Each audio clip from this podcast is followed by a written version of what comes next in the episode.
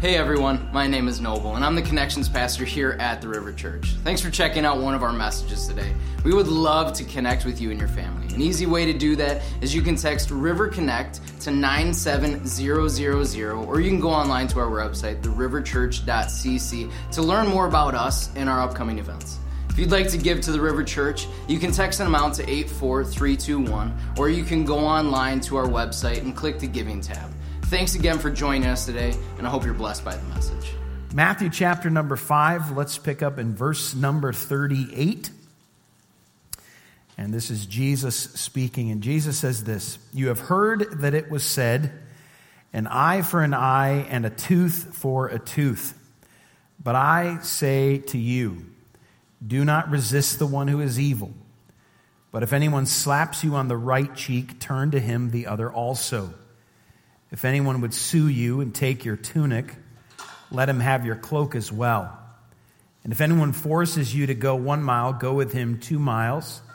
Give to the one who begs from you, and do not refuse the one who would borrow from you. So Jesus is teaching here, and what we know is the Sermon on the Mount. We don't know exactly the specific mountain or hillside that Jesus was teaching on but it was somewhere in Galilee. And so the crowds had begun to follow Jesus. Jesus had begun to gain fame because he was a miracle worker. People were drawn to him because he taught in a very authoritative way, a different way than the scribes and the Pharisees taught. And so people began to follow Jesus. And so Jesus sees the crowd, and at the beginning of chapter 5, we see Jesus actually walking away from the crowd, and he sits down and he begins to teach his disciples. It's important as we jump into this passage, particularly today, I think, is that we understand that Jesus is talking to his followers. He's talking to people who have said, I am going to follow Jesus Christ. And so that's the main target, if you will, the bullseye audience that Jesus is speaking to. So, verse 38 again begins with this phrase, You have heard that it was said.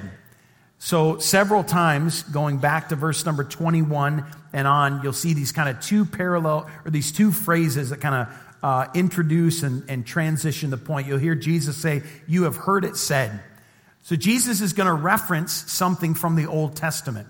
Sometimes Jesus is going to quote exactly from the Old Testament. Sometimes Jesus is going to take a principle from the Old Testament and speak about it. So here Jesus said, You have heard that it was said, an eye for an eye and a tooth for a tooth. Now, there are a few phrases in here that you may recognize, you may realize that certain phrasing that we use or expressions that we use. Things like an eye for an eye, or uh, going the extra mile, or giving someone the shirt off your back. Those types of phrases that we would use find their roots in the teaching of Jesus. But let's hold our spot in Matthew. Let's go to the left into the Old Testament to the book of Exodus, Exodus chapter number 21. So, the second book in the Bible. Exodus chapter number 21.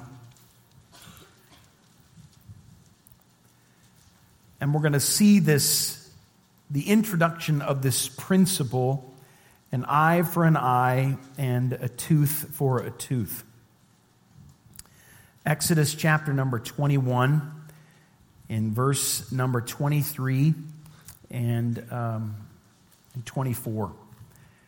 The Bible says, But if there is harm, then you shall pay life for life, eye for an eye, tooth for a tooth, hand for hand, foot for foot, burn for burn, wound for wound, and stripe for stripe. You can leave Exodus, go to the left, or excuse me, go to the right, another book, the book of Leviticus, Leviticus chapter number 24.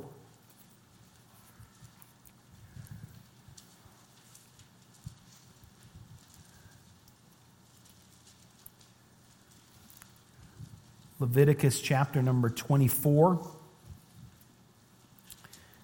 uh, verse 19 and 20. The Bible says, if anyone injures his neighbor, as he has done, it shall be done to him.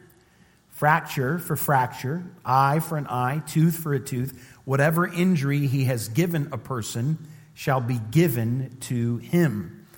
And then a little bit more to the right, jump over the book of Numbers and go to the book of Deuteronomy. Deuteronomy chapter number 19. Deuteronomy 19, verse 21.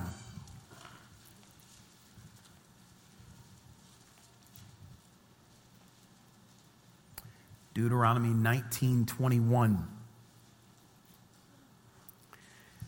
The Bible says, Your eye shall not pity, it shall be life for life, eye for eye, tooth for tooth, hand for hand, foot for foot.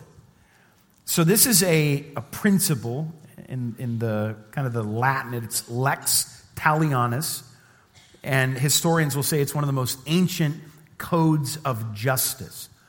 So, what eye for an eye, tooth for a tooth means is the punishment needs to match the crime.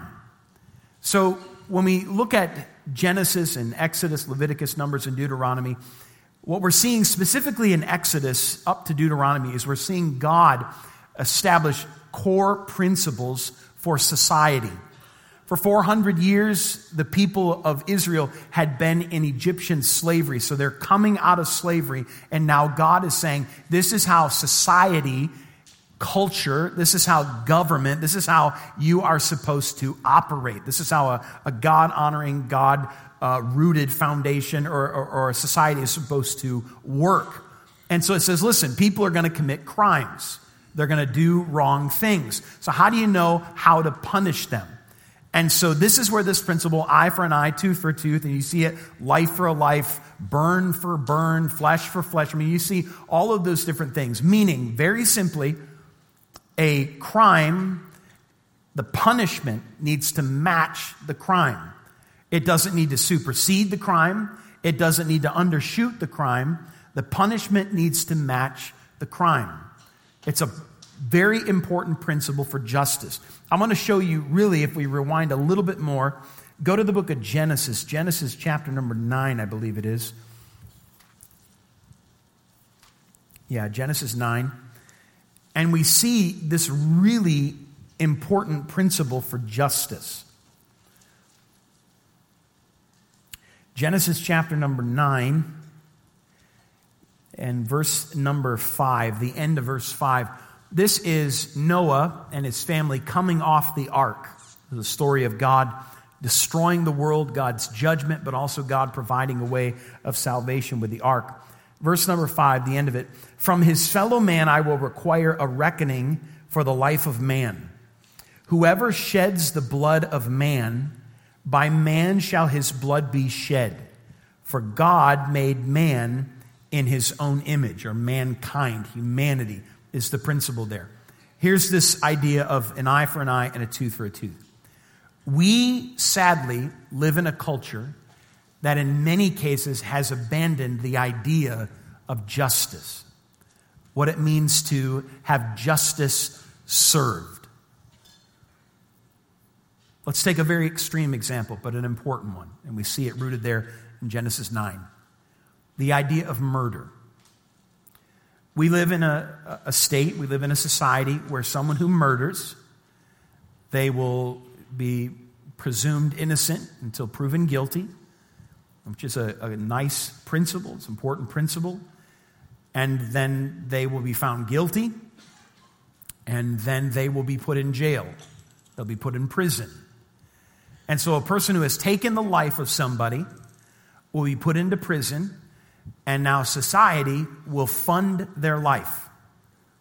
They will get meals every day, they will get a bed, they will get education, they'll get recreation.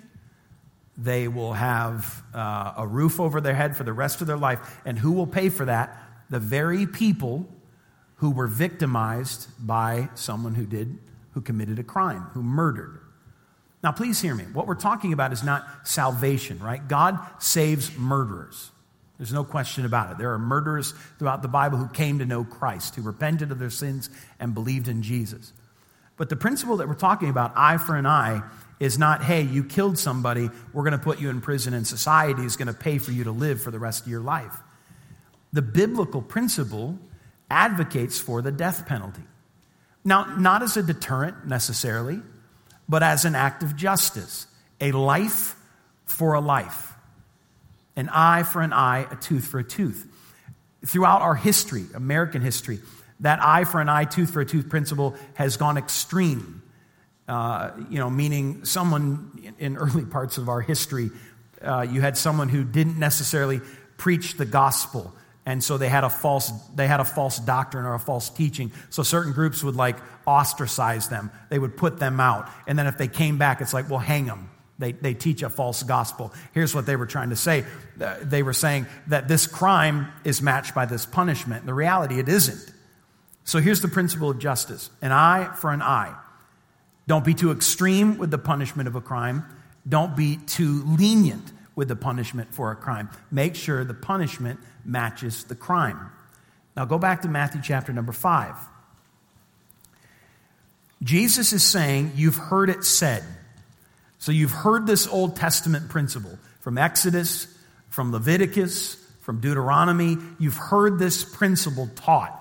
Now, the people listening to Jesus would have heard that taught by the Pharisees and the scribes, the, the experts on the, the Bible, if you will, the experts on the Mosaic law. They would have taught that. So they would have said, hey, you've heard it said in the Old Testament, an eye for an eye and a tooth for a tooth. But here's how they were spinning it they were spinning it in such a way that it had become, as one writer said, a license, a personal license for revenge. Revenge. Now, when the Bible is talking about it, it's talking about a governmental, governmental or cultural principle for justice. that was not saying, hey, everybody take the law into your own hands. So if someone does you wrong, you can do wrong against them to the same level. That's how the Pharisees had interpreted it. They had interpreted it as an eye for an eye and a tooth for a tooth. You did this to me, and I'm going to do that to you. Maybe growing up, you grew up with siblings and you would get in a fight. Your parents would catch you, mom or dad would catch you doing something. And often in my life, the first response would be, He hit me first. Right? He hit me first. Therefore, what? I have the right to hit him back. Well, what did you say? Well, I didn't start it. He started it. If you were mean like me, you would say things like, he started it, but I finished it. Right? So in the Bible, you have this principle of eye for eye, tooth for a tooth. The Pharisees had taken it as this license that everyone carried to exact personal revenge. Now, let's be honest. We like revenge. We do. We use phrases like revenge is a dish best served cold. We'll even tack the word onto revenge and we'll call it sweet revenge. Meaning someone at work did you wrong and you just watched him and you plotted and you planned and you schemed and you played a little game, and eventually you got them back, and you just sat back, crossed your arms, smiled, and said, Oh, sweet revenge. Maybe someone who hurt you, years later, you watch their marriage or their business come to an end. We would use something, we would say the word karma. Now, that is pagan and godless what we see in the Bible is you reap what you sow. So maybe you see someone reaping something they sowed, and you're like, man, this is awesome to watch. Because we like revenge. We like revenge movies. Stories of one man or one woman who has done wrong, maybe by someone else. They hurt a family member or in business or whatever it is. And for two hours or three hours we watch, or maybe even a long multi episode series. We're like, man, just watching revenge unfold. And we have a fantasy that we could be that person and unload revenge on the people who've hurt us. We like the idea of payback or retribution or getting even. We like to retaliate. We like to reciprocate. We like to square or settle accounts. We love when the tables turn. We like to hit back, fight back. We like to be out for blood. We like to even the score.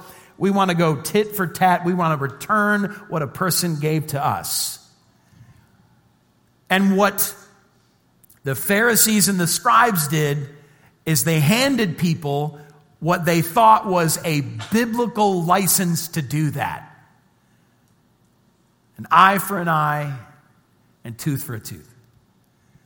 The Pharisees had perverted what that really meant. They had taught a false, skewed, twisted version of the scripture, and they had licensed people for revenge. Look at what Jesus says. Jesus says, You've heard it said, an eye for an eye and a tooth for a tooth. But I say to you, do not resist the one who is evil. But if anyone slaps you on the right cheek, turn to him the other also.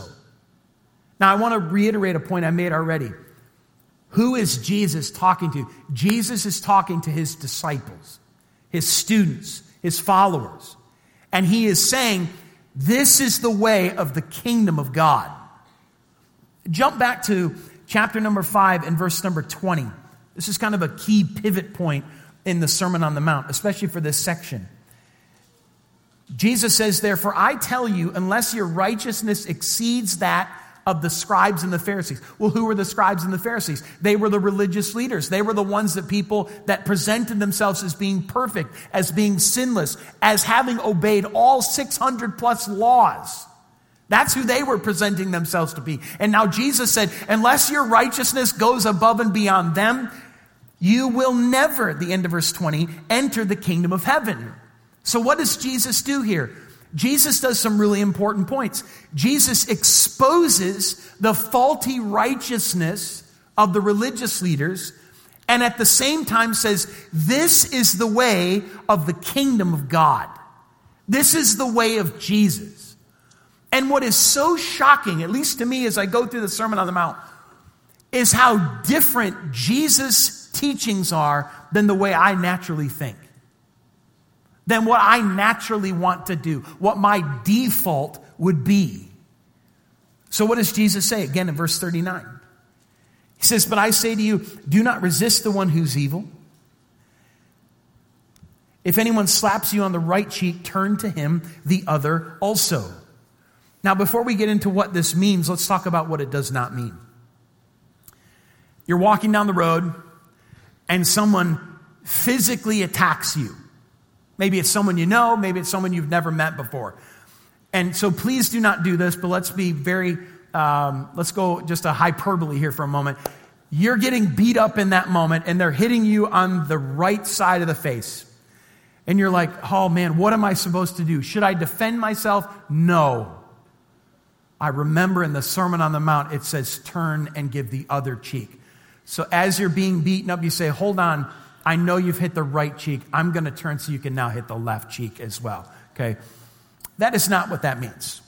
Okay? This is not talking about, and Kent Hughes is real clear about this, and I enjoyed what he said. He said, contrary to what we might think, he is not, Jesus is not describing a physical attack, but rather a very traditional, hear this, so the context of what's happening here, a very traditional, calculated insult. Insult. This is the idea of being insulted with the back of someone's hand. We would say, right, a, a, a left hand or a backhanded compliment. So it's really an insult. Hughes goes on to say, this calculated insult was to say that you are scorned as inconsequential that you mean nothing. You mean nothing. Now, who is Jesus talking to? Again, I'm going to reiterate this for the third time. Jesus is talking to his followers, he's talking to his disciples. And he knows that they're going to be insulted. Go back to Matthew chapter 5, verse number 10. Jesus said, Blessed are those who are persecuted for righteousness' sake, for theirs is the kingdom of heaven. Verse 11 Blessed are you when others revile you and persecute you and utter all kinds of evil against you falsely. So you're being reviled and you're being persecuted, and people are lying about you because you follow Jesus. Verse 12, rejoice and be glad, for your reward is great in heaven, for so they persecuted the prophets who were before you. So, what's Jesus talking about here? Jesus is talking about the way of Christ. When you are following Jesus, you're not out looking for revenge, but people are going to insult you.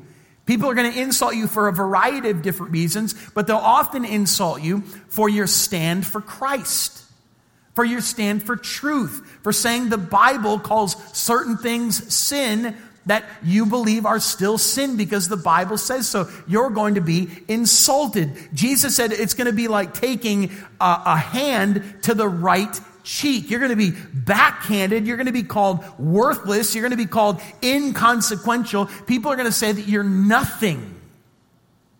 And how are we to respond? Well, the natural response is, I'm going to break your hand off. Right?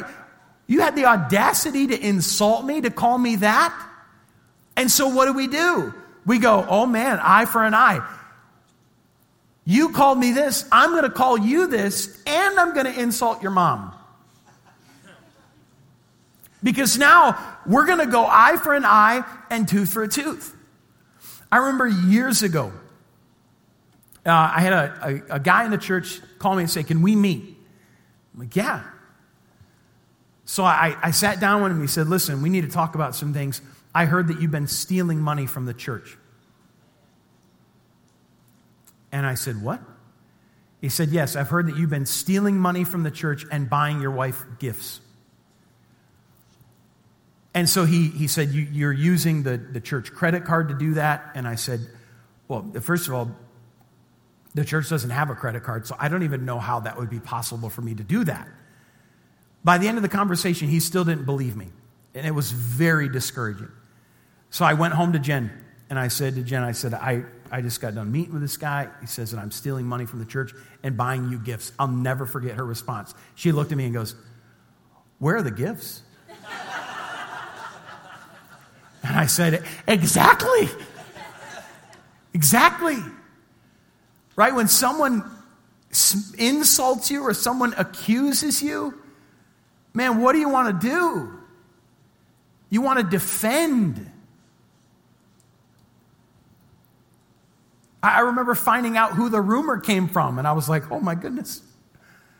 Oh, I want to call this person and be like, you're saying this about me? Wait till they hear what I know about you, right? We will go eye for an eye and tooth for a tooth. We'll get crazy. What is the way of Jesus? The way of Jesus is if anyone slaps you, and this is an insult,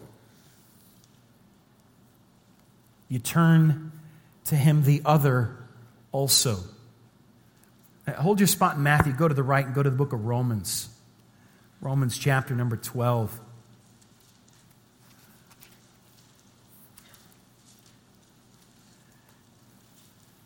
Romans chapter number 12 is an incredible sequence of just some, I would consider it in some ways like the Sermon on the Mount in Romans 12, because it's just rapid fire succession of these incredibly pointed statements. I both love Romans 12 and am very convicted by Romans 12. Romans chapter 12 and verse 17 The Bible says, repay no one evil for evil, but give thought to do what is honorable in the sight of all. If possible, so far as it depends on you, live peaceably with all. Beloved, never avenge yourselves. This isn't like, hey, give God an opportunity to handle it. No, it's literally lay down the right to go avenge yourself. So, beloved, never avenge yourself. Leave it to the wrath of God, for it is, it is written, Vengeance is mine, I will repay, says the Lord. To the contrary, if your enemy is hungry, feed him.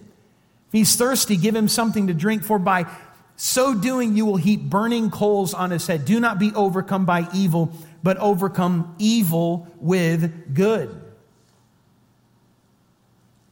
So someone slaps you on the cheek, someone insults you. The idea of wanting to avenge ourselves, the idea of wanting to insult back. No, we leave it in the hands of God. Vengeance is mine, says the Lord. He says, I will repay. Let's go back to Matthew 5.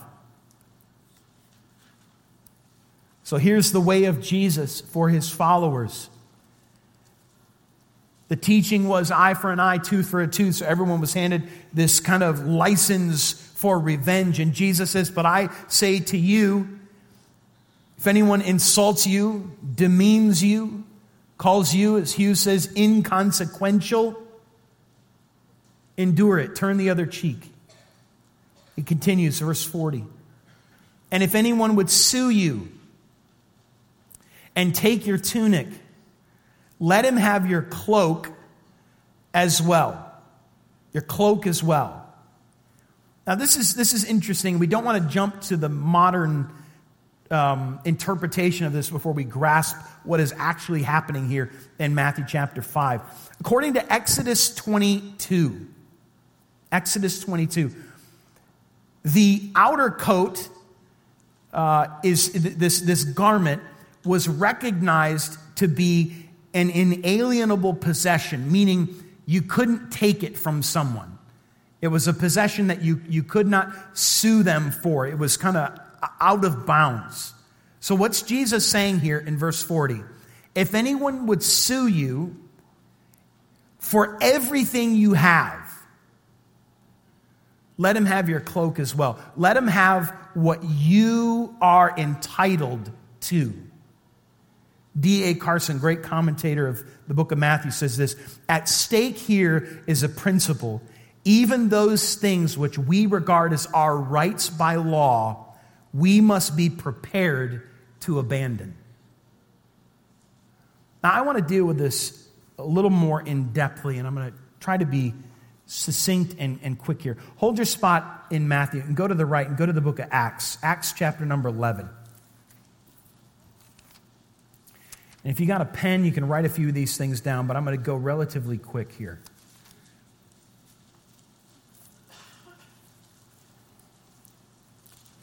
So, as Christians, we, we recognize that we have, if you will, dual citizenship.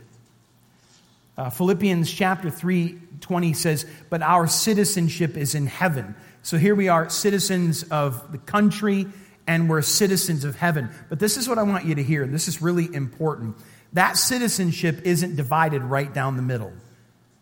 I'm not 50 50 a citizen of the United States of America and 50% a citizen of heaven. And sometimes I think we think that way. Jesus is saying someone could sue you, and you have the right to your cloak no one can take that away. Jesus is saying, give up your rights. And oftentimes, and I'm very thankful for the rights that we have. I'm thankful that we have the right to assemble and we have the right to meet here and preach the gospel. That's a, that's a blessed right that we have. But oftentimes, what happens for us is when our rights come into conflict with the gospel, the mission of the gospel, we abandon the mission of the gospel and we, we choose our rights. In Acts chapter number, I said 11, I meant 16, I'm sorry. In Acts chapter number 16, we have the story of a man named Paul and Silas, Roman citizens, which was not a cheap thing at all. Citizens were citizens because they purchased that at a high price. Uh, some would become citizens because they uh, did some great uh, deed in the military, in battle. But in Acts 16, Paul and Silas are preaching the gospel for the first time on the continent of Europe. So just let that historically settle in your mind a little bit. First time the gospel is being preached on the continent of Europe. And so Paul starts to see people come to know Christ. People are hearing the gospel message, they're responding. It's incredible to see. There is a demon possessed girl that's following around. Paul casts the demon out of her, and her owners are upset. She was a slave girl who was telling fortunes. So they were upset because now their fortune telling uh, girl can't do that anymore. And so now their, their business comes to an end. So they were very upset and angry about that. So they got Paul and Silas arrested. So you see it there. Paul and Silas are seized, verse number 19, in the market, and they are dragged uh, into the marketplace before the rulers. And then in verse 22, the crowd joined in attacking them. The magistrates tore the garments off them. So here's Paul, a Roman citizen, who's stripped and begins to be beaten publicly with rods. And when they had inflicted, the Bible says in verse 23, many blows upon them, they threw them into prison, having the jailer order them, uh, having the jailer to keep them safely. Having received this order, he put them in the inner prison, fastened their feet in the stocks. Now, here's just jumping forward to the end. Paul's a Roman citizen. What they're doing is illegal. What they're doing is wrong. They could get into huge trouble in Philippi for what they're doing. But Paul says nothing. Nothing. Like, if I'm Paul and there's a crowd and they grab my shirt and I'm going to say, Yeah, you don't want to do that. I'm a Roman citizen. Peace. Because I, I like my shirt. Well, maybe they rip the shirt and then the rods come out, and I'm like, yeah, I don't want to do that. But Paul and Silas endure, the Bible says, many blows. Even then, they don't say, stop. I'm a Roman citizen. You cannot do this. They are arrested, beaten, put into the inner prison in the dark, and then they're put into stocks, these incredibly uncomfortable stocks that would lock into their feet. So they're not even allowed to rest or just lay down after being beaten. That night they're singing. The Philippian jailer hears them singing. It's a miraculous thing that God does. The Philippian jailer comes to know Christ. His whole, he and his family, they get baptized that night. And then the next day, Verse 35 When it was day, the magistrate sent the police saying, Let those men go. go.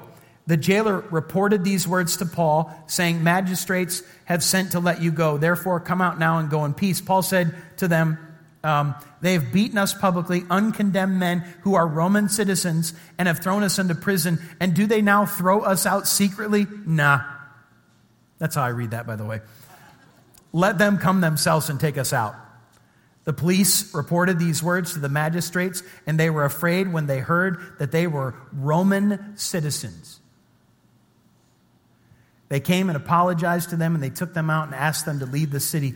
So then they went out of the prison, visited Lydia. When they had seen the brothers, they encouraged them and departed.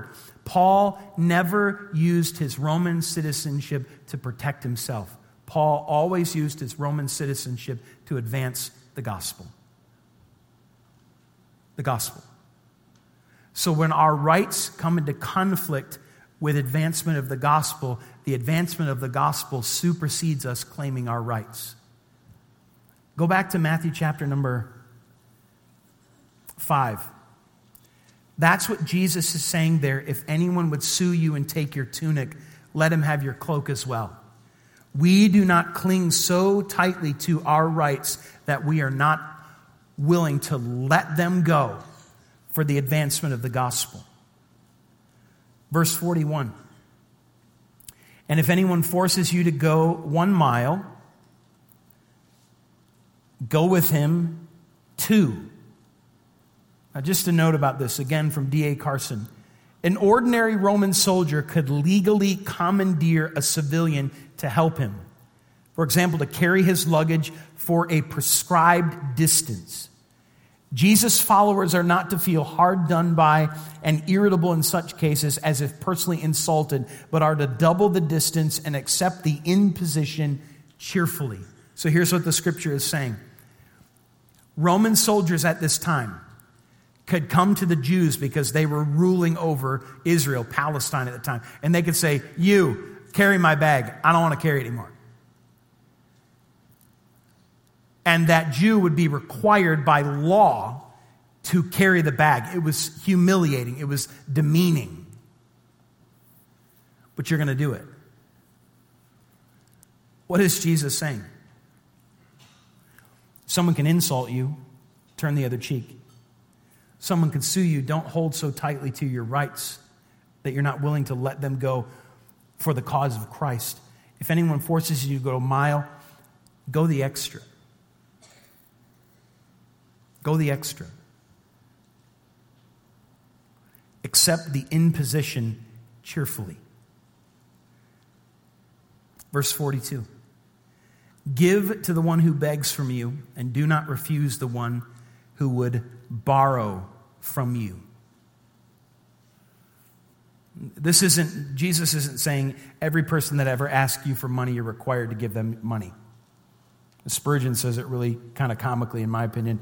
He says, These precepts or these rules are not meant for fools. They are set before us as our general rule. What's being talked about here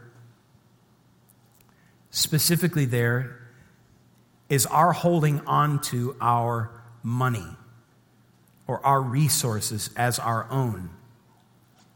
The mentality is what's in it for me? What can I get out of it? Not what can I give?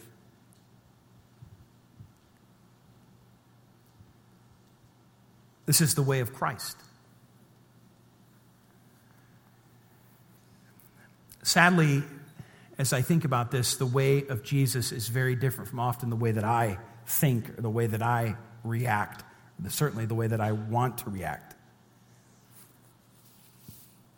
But what's beautiful about Christ is that Jesus doesn't just sit on a throne and say, hey, you, do it this way.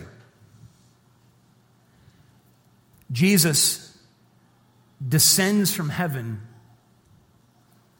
and shows us how to do it. Hold your spot in Matthew. Go to the book of 1 Peter. 1 Peter chapter 2.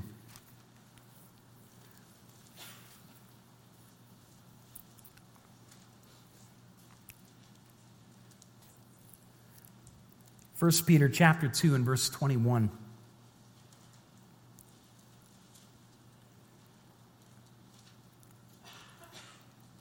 The Bible says, For to this you have been called, because Christ also suffered for you, leaving you an example, so that you might follow in his steps. Meaning, Jesus has paved the, the way. He's, he's set out the path. He says, not just, hey, you go do this. He says, follow me, right? That's, that's the call to follow Christ. Jesus is going to show us by example. Verse 22 He committed no sin, neither was deceit found in his mouth. When he was reviled, he did not revile in return. When he suffered, he did not threaten, but continued entrusting himself to him who judges justly. So, what does Jesus say there? Jesus said, if anyone would slap you on the right cheek, demean you, insult you, Say that you are nothing. Turn to him the other cheek. In John chapter number 18, Jesus is standing before the high priest. Standing there, and Jesus answers a question, and one of the religious officials slaps Jesus. Again, just imagination. Someone's phone is going off, by the way. You can answer it. I would be, I would prefer that. Or you can turn it off. That would be good too, I guess. But if you do not know that your phone is going off, I love you. Okay, here you go. Just help you out there a little bit, all right? So, Jesus is being asked a question, and the religious official slaps him and said, Is that how you respond to the high priest? Now, let's just play a little game of imagination. Let's imagine that you or, or I were Jesus. Okay? Jesus is standing before a court of men that he has created. The very room that he is standing in, the molecules, the atoms, every bit of tiny material that composes the material, Jesus is the one holding together in that moment. He answers a question, and this guard has the audacity to smack Jesus. The hand that Jesus has given him the ability to have, the very breath in his lungs that he is using to breathe and empower those muscles, Jesus is the giver of that breath in his lungs. If I'm Jesus, I'm going to go, and you're dead. Anybody else want to take a shot? Does anybody have any questions? And it better be a good one. Right? Because we're just going to want to put on a show of revenge. And yet Jesus is slapped, insulted, reviled, and does not revile in return. They stripped Jesus of his coat and they nailed him to a cross like a piece of meat. Think about this. Jesus is nailed to a cross, and simultaneously in his divinity, he is holding all of the galaxy together. He's holding the very earth together on which these soldiers are kneeling and gambling over his coat. It's the greatest injustice ever done on planet earth. And Jesus does not demand his rights. He said to Pilate, If my kingdom were of this world, my servants would rise up and they would fight for it. He tells the disciples, Put away your swords. He tells them, Don't you think that I could call thousands upon thousands upon thousands of angels and they would be here in a moment and they would smite everybody? Matter of fact, if I was Jesus in that moment, I would be doing a lot of smiting. I don't even use that word, but I would be like, smite smitten, right? I mean, I would just be throwing down because I'm fallen, sinful, vengeful. But our Savior, He is silent.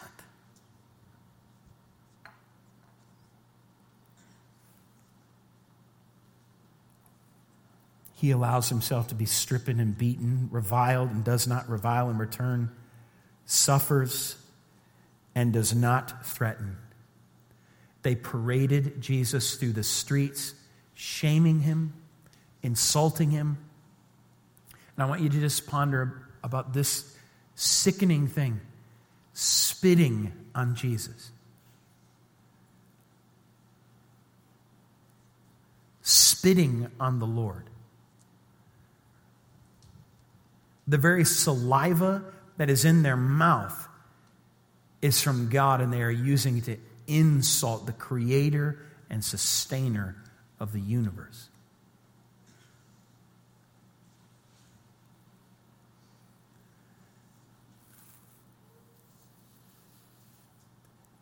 Jesus never thought, What's in it for me? Father, if there's any way possible, let this cup pass from me. Nevertheless, not my will, but thy will be done. Philippians chapter 2. Let this mind be in you that was in Christ Jesus, who, though he was in the form of God, did not count equality with God a thing to be grasped or clung onto, but emptied himself and made himself of no reputation, was born in the likeness of men, became obedient, obedient to the Heavenly Father, obedient to the point of death, even death on a cross. This is the way of Jesus. Jesus said to his disciples, and I'll end with this in Matthew chapter 16. He said, If anyone would come after me, let him deny himself and take up his cross and follow me. Meaning this we release revenge.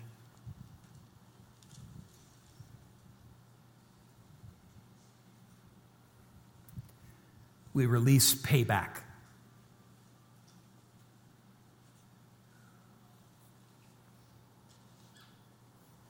We forgive.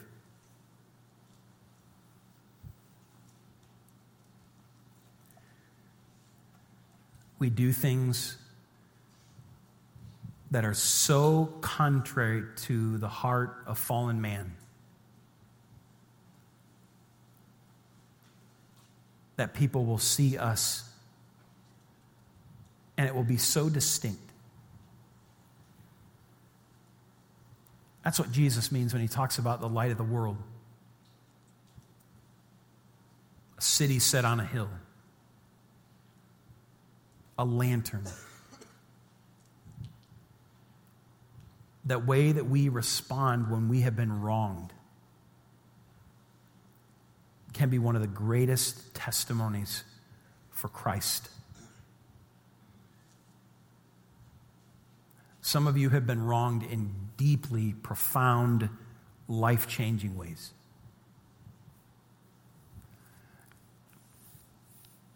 Peter says, What you do is you entrust yourself and your story and your situation and your hurt and your sorrow to Him who judges justly. And here's why because we are all thankful that God has made a way for grace. Because my crime of my sin is matched by a punishment of eternal separation from God in a place called hell. That's an eye for an eye. That's a tooth for a tooth. And so, what does God do? God sends his only son, and Jesus goes to the cross and satisfies the justice, the punishment that was due to me. God pours his wrath upon Christ.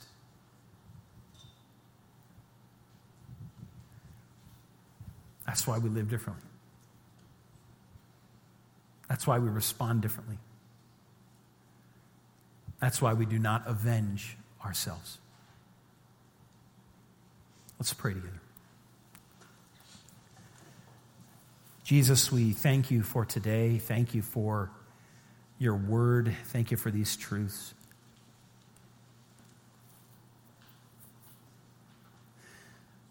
Father, I pray that you would encourage men and women here who are struggling with revenge, the lust for revenge.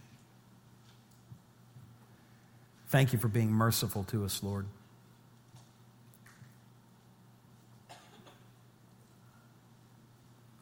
God, I pray for those that are enduring insult, ridicule. I pray, Lord, that they would entrust themselves to you because you keep score. So we praise you, Lord. In Jesus' name, amen.